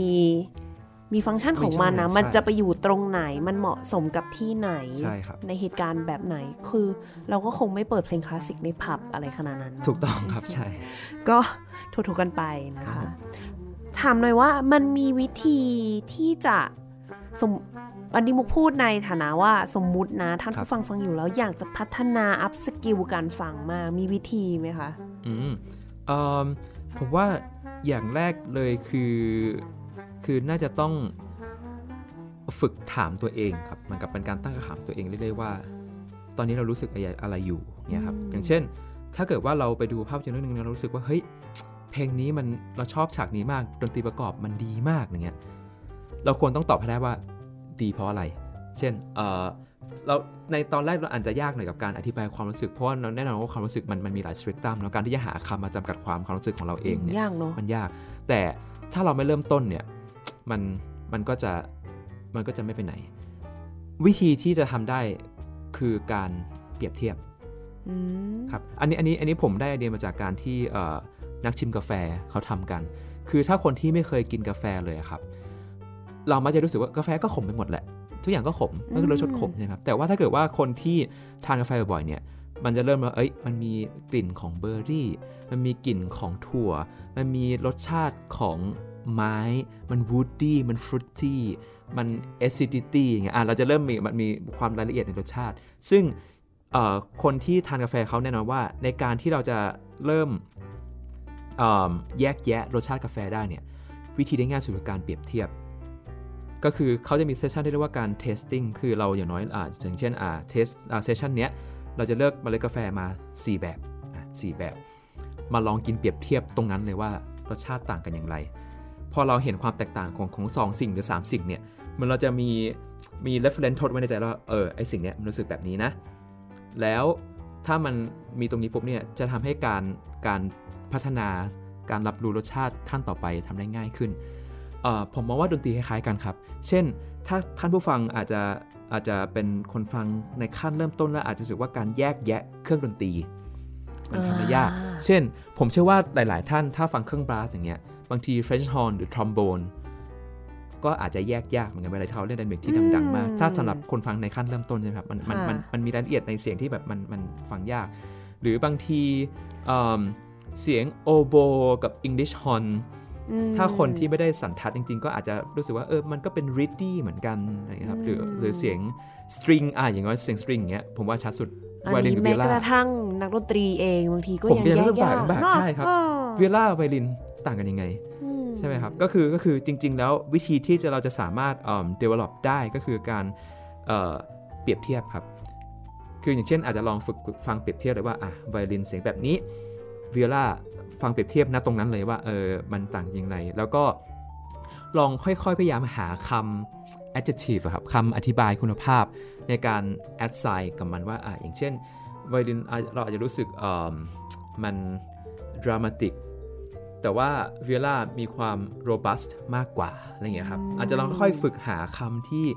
ที่เข้ามาช่วยให้เราจะสามารถเอิ่มจำแนกเสียงเหล่านั้นได้นะครับเพิ่มคลังคำศัพท์ให้ตัวเองเนาะเพิ่มคำศัพท์ด้วยครับใช่เออนอกนอกจากสามกีแล้วก็ศัพท์ทางด้านเสียงเหมือนกันว่ามันมีแบบเราสามารถแยกแยะอินสต u เมนต์ได้ว่า แต่ละอันมีคุณภาพแบบไหน แล้วมันจะทำให้เราสามารถเอ่อฟังเพลงได้เอ่อเรียกว่า enjoy มากขึ้นเนาะเพราะถ้าเราฟังเพลงออร์เคสตราอย่างเงี้ยบางทีเหมือนกับเรา เมโลดี้มันเล่นสลับกันหลายเครื่องมากเนี่ยครับอืมถ้าเราฟังทันว่า เอ้ย อ๋อ มัน มันเริ่มมาจาก high woodwind ไปสู่ low ไปสู่ brass เนี่ยครับ เราจะสนุกกับการฟังแล้วก็ appreciate เพลงได้มากขึ้นเนี่ยครับผมอืมหรือว่าถ้า ถ้าจะไม่นับถึงเรื่องอินส u เมนต์ เช่นเอ่อเรื่องของ genre ก็ได้อืมอ่าเรื่องของแบบเอ่อสไตล์ดนตรีเนี่ยครับค่ะเพราะว่าบางทีถ้าเรารู้พวกนี้เป็น reference ก็มีประโยชน์ในการเอ่อฟังหรือในการใช้งานเหมือนกัน เช่น เพลงบลูกับแจ๊สต่างกันยังไง คนยังแบบว่าเหมือนตีความทุกอย่างเป็นแจ๊สหมดใช่ใช่ไหมครับะทุกอย่างถ้าฟังถ้ามีคอร์ดเอ่อ tension ไหนก็เอาแจ๊สไปหมดอย่างเงี้ยครับ ซึ่งบางทีมันมีความแตกต่างระหว่างบลูระหว่างแจ๊สระหว่างริทึมแอนด์บลูเองก็ตามเนี่ยครับมันก็จะมีรายละเอียดเล็กน้อย ซึ่งซึ่งเอ่อวิธีที่เราสามารถพัฒนาตรงนี้ได้ก็คือก็ก็ต้องผ่านการฟัง แต่ว่าการฟังด้วยการเปรียบเทียบมัน บวกมันกับเห็นภาพชัดเนาะมันจะเห็นภาพชัดขึ้น มันจะมี reference ในใจเราได้ได้ได้ดีขึ้น แล้วพอเรามี reference บางอย่างซึ่งอย่างเช่น ถ้าเราอาจจะเริ่มจากสิ่งที่เราคุ้นเคยก็ได้ครับ อย่างเช่นถ้าเราคุ้นเคยกับเพลงอืม country อะเราก็จะตั้งตั้งไว้ว่า country ของ Taylor Swift กับ country ในยุค 70 ต่างกันยังไงอย่างเงี้ยครับโอ้อ่าพอเรามี reference country ในใจปุ๊บเราก็เปรียบเทียบเพลง country ที่เราชอบเนี่ยกับเพลงที่อาจจะมีลักษณะใกล้เคียง เช่นเพลงอ่าเพลงบัลลาด เพลง pop บัลลาดในยุค 70s อะไรเงี้ย เพราะว่ามันก็มีความไพเราะมีความช้าเหมือนกัน แต่ว่าอะไรที่ต่างกันในในสิ่งเหล่านี้ล่ะอืมวิธีใช้เนื้อไหม ใช่ไหม lyrics ของ country จะมีความ narrative มากกว่า ในในเรื่องธรรมชาติของเพลง country อ่าเพลงเพลงบัลลาด pop ก็จะมีลักษณะในการใช้เนื้ออีกแบบหนึ่งมีความพัฒนาความรู้สึกมากกว่าอะไรเงี้ยก็เราก็จะเริ่มจากตรงนั้น แล้วพอเราเก็บ reference ในใจเราไปเรื่อยเนี่ย มันก็พัฒนาคลังความรู้ในด้านเสียงในหัวเราไปโดยปริยายอย่างเงี้ยครับเพียงแต่ว่าสิ่งที่เราต้องต้องทำคือเราก็ต้องมีแบบใช้ effort ในการในการทำกันบ้านด้วยตัวเองนิดนึงว่าเออฝึกฟังเพลงเยอะๆ ฝึกฟังเปรียบเทียบเยอะๆเนี่ยครับอืมมันดูรายละเอียดเยอะ จริงๆ ตอนพี่ไนซ์บอกว่ามีแบบเรื่องของกาแฟอย่างเงี้ยครับมุกก็ฟังแล้วนึกถึงอย่างแบบน้ำหอมอย่างงี้จริง ๆ ก็อ๋อใช่ใช่เป็นอีกอันหนึ่งที่ก็ ถ้าใครไม่ได้แบบว่าชอบน้ำหอมก็จะอันนี้หอม อันนี้ไม่ชอบเหม็น อันนี้กลิ่นแบบเปรี้ยวๆอะไรเงี้ย แต่ว่าในความเป็นจริงน้ำหอมมันดูมีรายละเอียดที่เยอะมาก ใช่ครับเนาะ top note middle note รายละเอียดใส่อะไรไปบ้างเนี่ยอ่าอ่าโอ้โหผมว่าแม้กระทั่งสีก็ตามโดยเฉพาะสีเครื่องสำอางสีลิปสติกผู้หญิงเลยโอ้โหใช่ไหมครับ คือผู้ชายก็แบบมันก็ชมพูหมดปะแต่ว่าถ้าผู้หญิงก็จะแบบไม่อันนี้มันเป็น rose pink อันนี้มันเป็น peach pink ก็ เหมือนกันนะเธอ แต่ว่ามันก็แต่ถ้าถ้าถ้าเราจะสามารถ develop เอ่อ sense ในการเห็นสี มันก็ต้องเกิดจากการฝึกเปรียบเทียบบ่อยๆนะว่าอ่าอะสีนี้กับตรงนี้อะมันใกล้เคียงกันมาก แต่ว่าความรู้สึกมันต่างกันยังไง เอาลิปสติกมาวางเรียงกันนะคะอ่าใช่แล้วก็ดูสีใช่ครับผมรู้สึกว่าเหมือนเหมือนผู้หญิงเวลาไปเลือกเครื่องสำอางเขาจะแบบเหมือนกับแต้มติดฝ่ามือไว้ได้นิดๆใช่ไหมครับแบบใช่เพื่อค่ะมาเปรียบเทียบดูว่าเอออ่าอันนี้มันต่างกันยังไง ชอบอันไหนมากกว่ากันอะไรเนี่ยโอ้ ก็ใช่การการเปรียบเทียบจะเป็นการช่วย develop sense เอ่อ reference ในใจเราได้ดีที่สุดครับ โอ้โอ้โอ้โอ้พอรู้แล้วจริง ๆ มันก็สนุกนะครับมันจริงเนี่ยน่าสนุกมาก ใช่ ก็เป็นเรื่องของการพัฒนา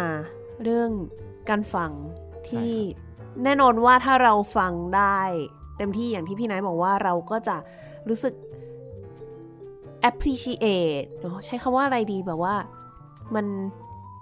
เติมเต็มหัวใจเราอะรู้สึกขอบคุณกับการทำงานของคนเหล่านี้มากขึ้นด้วย ใช่ครับเอิ่มทีนี้พอพูดถึงเรื่องการฟังเนี่ยผมเพิ่งนึกขึ้นได้อย่างหนึ่งได้อย่างหนึ่งคือในการสอนในวิชาผมเนี่ย ผมจะมีการพูดถึงก่อนเลยว่าการฟังมีกี่แบบอะการฟังมีหลายแบบด้วยเหรอคะ ไม่ใช่แค่แบบนั่งฟังอย่างนี้เหรอคะใช่ คือซึ่งซึ่งถ้าเราพูดถึง listening mode เนี่ย จริง ๆ มันก็มีหลายเมธอดในการแยกแยะการฟังเหมือนกันว่ามันเราจะจะแยกแยะการฟังแบบไหนครับแต่ว่าอย่างเช่นถ้าเกิดว่าเราพูดถึงการการฟังในแง่ของการที่เราเป็นคู่สนทนาเนี่ยมันก็เราก็จะมี listening mode อีกอีกแบบ เช่นแบบโหมดแบบฟังแบบจับใจความ หรือฟังแบบเอ่อฟังแบบเพื่อเพื่อรับรู้ด้วย sympathy อย่างเงี้ยมันจะมีอีกแบบหนึ่งแต่ว่าถ้าเกิดการฟังในแง่ของการที่เราวิเคราะห์เสียงเนี่ยครับมันจะมีแบ่งอยู่ได้อยู่ 3 แบบด้วยกัน ซึ่ง เอิ่มเดี๋ยวขออนุญาตหาเป็นงเพิ่งเพิ่งนึกออก โอโอเคครับ การฟัง3 แบบในในแบบที่ผมสอนในคอร์สเนี่ยมันมีอยู่ เรียกว่าแบบที่ 1 คือ causal listening แบบที่ 2 คือ semantic listening และแบบที่ 3 คือ reduced listening โอเค เดี๋ยวเราจะต้องอธิบายใช่นะค่อยๆอธิบาย อันนี้อาจจะสนุกสนาน แล้วก็ผมเชื่อว่าถ้าคนฟังได้รับรู้แบบโหมดพวกเนี้ย ในการที่เราฟังอะไรบางอย่างมันก็จะเราจะทำให้จะทำให้เรารู้สึกตัวมากขึ้นว่าเฮ้ยเรากำลังฟังอะไรอยู่เราฟังแบบไหนอยู่นะครับอันแรกคือ causal listening causal มาจากคำว่า cause ครับ cause หรือว่าต้นเหตุ คือการเราฟังเสียงที่ต้นเหตุของเสียงว่ามันคืออะไร เช่นอะเสียงเนี้ย causal ของมันคือเสียงมือเสียงตบมือเนาะหรือถ้าเสียงอันเนี้ยอันเนี้ย causal มันคือเสียงแก้วเนี่ยครับอืมหรือเวลาสมมติถ้าถ้าผมต้องการจะเคาะแก้ว แบบเนี้ย causal มันคือเสียงแก้วใช่ไหมครับ คราวนี้ถ้าเสียงเดียวกันเนี่ย แต่เราฟังแบบ semantic listening เช่นนี้ semantic คือการฟังที่ความหมาย การฟังที่อ่า context ที่ซ่อนอยู่ที่มากับเสียง เช่น เวลาที่เราเอออยู่ในโต๊ะปาร์ตี้หรือโต๊ะทานอาหารเงี้ยครับ แล้วเราเคาะแบบเนี้ย มันไม่ใช่แค่เสียงแก้วละ มันมีการเรียก attention เนาะแบบขออืม attention ในการเออต้องการจะพูดอะไรบางอย่าง แบบทุกคนฟังทางนี้หน่อย ครับใช่ หรือจริง ๆ ถ้าถ้าแม้กระทั่งเสียงพูดเราเองก็ตามเนี่ยครับเอออย่างเช่นอย่างเช่นเรากลับไปพูดว่าฉันรักเธอ causal listening คือเสียงมนุษย์ อย่างเช่นเสียงผมคือเสียง male เอ่อ adult male เสีย human งผู้ชายใช่พูดแต่ถ้าเราฟังคำว่าฉันรักเธอด้วย semantic listening เนี่ยเราจะฟังที่ความหมายคืออ่าฉันรักเธอ แบบความหมายคือเราต้องการสื่อว่า I feeling good with you I'm I'm I'm like you อย่างเงี้ยใช่ไหมครับ แบบที่ 3 คือ reduced listening reduced listening คือการที่เราฟังเสียงโดยวิเคราะห์ element ของเสียงจริง ๆ เช่นอ่ากลับไปที่เสียงคอแก้ว มันเหมือน staccato เนาะเสียงมันดูมี staccato สั้นสั้นๆ pitch ค่อนข้างสูง มีเสียง reverb มีเสียงกังวานตามมาตอนท้ายนิดนึงเนี่ยครับ อันนี้คือการฟังแบบ reduced listening คือเราเอา cause ออก เรา reduce ความหมายออก เราฟังเสียงแค่ที่ฟิสิกของเสียงจริง ๆ ว่ามันเป็นยังไงเนี่ยครับอืมก็ก็อันนี้ก็เป็นคุณภาพ3อย่าง ซึ่งเอิ่มเสียงที่อาจจะฟังได้เรียกว่าเรียกว่าต้องต้องต้องต้องมีการฝึกฝนแล้วต้องมีการเอ่อพัฒนาแบบที่เราเพิ่งคุยกันว่าพัฒนาอย่างไร ก็คือการฟังแบบ reduced listening คือการฟังแบบที่เราฟังเสียงโดยฟิสิกส์ของเสียงจริง ฝึกแยกแยะ เอลิเมนต์ของเสียงว่า เอ้ย อันนี้มันเราจะอธิบายเสียงตรงนี้ว่าไงครับอืมเพราะว่าอันนี้ก็อาจจะเป็นอะไรอะไรที่เหมือนกับสนุกสนาน ถ้าเราอยากจะลองทำเช่น ถ้าเราขับรถอยู่ มีเสียงบีบแต่รถ 2 คันนี้ครับ เราลองเปรียบเทียบเสียงแต่รถสองคันว่า เอ้ย คัน A ด y นามิกมันดังกว่า แต่ว่าพิชมันต่ำกว่า หรือว่า เออแบบมันมันมี รถบางคันอาจจะมีฟังดูมีพิชสองเสียงซ้อนกันอยู่อะไรเงี้ยครับก็โอ้ก็บางทีถ้าเราฝึกเปรียบเทียบเสียงแล้วลองพยายามอธิบายความแตกต่างระหว่างความเปรียบเทียบนั้นน่ะด้วยเอ่อ element ที่มันจับต้องได้ เช่น ลักษณะของอ่า rhythmic ของมัน pitch ของมัน dynamic ของมันเนี่ยก็อาจจะทำให้เราเราฝึกการฟังฝึกหูเราให้ฟังได้ละเอียดได้มากขึ้นเนี่ยครับผมอืมอ่า พูดถึงโหมดของการฟังครับผม ดูมีหลายอย่างให้ฝึก ใช่ครับ ผู้ฟังบอกว่าโอ้โห เพลินเลยนะ ไปฝึกกัน แล้วแน่นอนว่าได้ประโยชน์จากการฟังมูว่ามันน่าจะช่วยในชีวิตประจำวันอะไรได้อีกหลายอย่างนะ ใช่ครับ ผมว่าอย่างน้อยเนี่ยถ้าเราถ้าเราถ้าเรามี awareness ในเรื่องของการฟังตรงเนี้ยหรือว่าการเราฝึกแยกแยะได้เนี่ย อย่างแรกเลยคือที่เราพูดในตอนต้นคือการที่เราจะสามารถ appreciate เสียงรอบตัวได้มากขึ้น หรือ appreciate ดนตรีก็ตามได้มากขึ้นนะครับทีนี้ถ้าเกิดพูดถึงตัวนักดนตรีเอง ถ้าในฐานะดนตรีเนี่ยถ้าเราเรามี aware ในเรื่องของการที่เสียงมันสื่อสารได้จากหลาย element เนี่ยมันช่วยเราได้บ้าง ผมมองว่าไอ้ไอ้การฝึกฟังเสียงหรือการฝึกวิเคราะห์เสียงพวกเนี้ยมันช่วยเรียกว่า troubleshoot หรือว่าช่วยช่วยช่วยแก้ปัญหาเราได้ เช่น ผมไม่แน่ใจว่าคุณมุกอาจจะเคยประสบปัญหานี้ไหมส่วนตัวผมเองผมเคย คือการที่บางทีเรามีไอเดียว่าท่อนเนี้ยเราอยากได้เสียงแบบเนี้ย คือเราเราไม่ได้ไม่ได้มีไอเดียนะ คือเรามีเสียงในหัวชัดเจนว่าเออนี่แหละฉันต้องการแบบเนี้ยเราต้องการเสียงไดนามิกแบบนี้ เราเห็นภาพมันชัดเจนมาก แต่พอเราเล่นออกมาจริงๆแล้วเนี่ยมันไม่ใช่อย่างที่คิดฮะมันเล่นออกมาจริงแล้วมันไม่เพราะอย่างที่เราหวังไว้อืมเพราะอะไรซึ่งเนอะเอ่อมันเป็นมูว่าเป็นทุกคนนะเนี่ยใช่คือคือบางทีแล้วเนี่ยอ่า สิ่งที่ทำให้มันไม่เพาะอะมันอาจจะไม่ได้เป็นเพราะณจุดที่มันเกิดขึ้น แต่ว่าอาจจะเป็นเพราะว่าจุดที่มันมาก่อนหน้านั้นหรือเปล่า build up สู่จุดนั้นเนี่ยมันอาจจะไม่ได้ช่วยให้ให้จุดที่เราต้องการมัน rewarding หรือเปล่า เช่นถ้าเรามองว่าเราต้องการให้ section B เนี่ยมัน epic มากๆ แต่ถ้า build up to section B มันไม่ได้ผล มันไม่ make sense มันไม่ logical อาจจะเป็นเหตุผลที่ทำให้ section B ของเรา มันมันไม่ มันไม่ rewarding มันไม่พอเท่าที่ควรก็ได้ ทีนี้ อะ เราจะ troubleshoot อย่างไรได้บ้าง เช่น เรามองว่าไอ้สัก 8 บาร์หรือ 10 บาร์ก่อนหน้า section B เนี่ยเกิดอะไรขึ้น harmony มีอะไรเกิดขึ้นไหม มันอาจจะมี sequence ของ harmony บางอย่าง ที่เราหลงลืมไป แล้วเราไม่ได้เอาภาษา harmony นั้นออกมา หรือบางที harmony อาจจะนิ่งๆ แต่มันอาจอาจอาจจะแอบมี tension ที่ค่อย ๆ แทรกมาทีละตัว 2 ตัว แล้วเราไม่ได้ bring out ตรงนั้นขึ้นมา รสชาติของ tension ตรงนั้นมันหายไปเอ่อการที่มัน resolve ในท่อน B มันเลยอาจจะไม่ rewarding เพราะว่า tension มันไม่พอนะครับหรือว่าถ้าเรามองจาก rhythmic อะมันมี rhythmic บางอย่างไหมที่มันมันมันเป็น pattern แล้วมันค่อยๆถี่ขึ้นเหมือนแบบเซนเซอร์รถยนต์หรือว่าเหมือนนาฬิกาปลุกที่แบบมันอาจจะเริ่มจากห่างๆก่อนแล้วมันค่อยๆถี่ขึ้น แต่ว่าเราไม่ได้เน้นตรงนั้นหรือเปล่า หรือว่า pattern ที่เป็น loop แต่มันค่อยๆมีโน้ตเพิ่มขึ้นทีละตัว 2 ตัวในแต่ละ loop นั้นเนี่ยเราเอาตรงนั้นออกมาไหมอืม เออเราอาจจะลองมองมองเอ่อดนตรีจากเอลเมนที่มันจับต้องได้มากขึ้น แทนที่จะใช้แต่แบบใช้แต่ใจเข้าไปว่าเอ้ยเนี่ยเราอยากจะได้เพลงที่มีความรู้สึกรู้สึกเอพิกรู้สึกยิ่งใหญ่รู้สึกแกรนรู้สึกมันเออมันมันมันมันเป็นสีทองใช่ไหมครับ แต่ว่าถ้าเราใช้แต่ตรงนั้นเนี่ยแต่เราไม่กลับมามองด้วยฟิสิกส์ของมันเนี่ยบางทีเราก็อาจจะเรียกว่าฟุ้งหรือเฟ้อ หรือเพ้อเกินไปจนแบบเราเราเรามันมันจับต้องไม่ได้แล้วเราเราจะหาอืมจับต้นจนชนปลายไม่เจอว่าเออเราต้องแก้ตรงไหนกันนะ ให้มันได้ความรู้สึกแบบที่เราได้อย่างเงี้ยครับ จริงๆก็เหมือนอ่านหนังสือสอบเลยนะ ผลลัพธ์ของการสอบที่แบบถ้าสักแต่ว่าอ่านครับมาแล้วมาสอบมันอาจจะไม่ได้ผลลัพธ์ดีเท่าการอ่านอย่างคิดวิเคราะห์เป็นใช่ระบบเหมือนกับการเล่นดนตรีที่ทำเตรียมมาอย่างดีแล้วพอถึงจุด คลแม็กซ์ที่สุดแล้วมันแบบมันถูกเตรียมมาอย่างดีแล้ว ถึงตรงนั้นแล้วมันแบบเย่ใช่คร้รัอบยคะแนนเต็ม อ่าใช่ก็คือก็เป็นเหตุผลที่ว่าทำไมเอ่อนักเรียนดนตรีที่เรียนแบบเป็นอาชีพจริง ๆ ถึงต้องเรียน theory ถึงต้องเรียน ear training ถึงต้องเรียน oral skill พวกนี้เพราะว่าเพราะว่ามันมีมันมีส่วนทั้งหมดที่ช่วยให้เราสามารถเอ่อวิเคราะห์ดนตรีให้เป็นเหตุให้มันจับต้องได้ง่ายมากขึ้น อธิบายได้ตรงจุดมากขึ้น แล้วถ้าอนาคตถ้าเราจะต้องไปสอนนักเรียนเนี่ยครับ คือเราคงไม่สามารถแค่บอกได้เลยว่า เนี่ยเล่นตรงนี้ให้มันรู้สึกหวานขึ้นสิอืมหวานขึ้นแบบไหน เพราะว่าประสบการณ์มนุษย์แต่ละคนไม่เหมือนกันใช่ไหมครับความหวานในชีวิตแต่ละคนก็ไม่เหมือนกัน เพราะฉะนั้นเราต้องการอะไรจากเรียน เราก็ต้องอาจจะต้องใช้คำศัพท์ หรือใช้การมองเสียงให้เป็นระบบแบบเนี้ย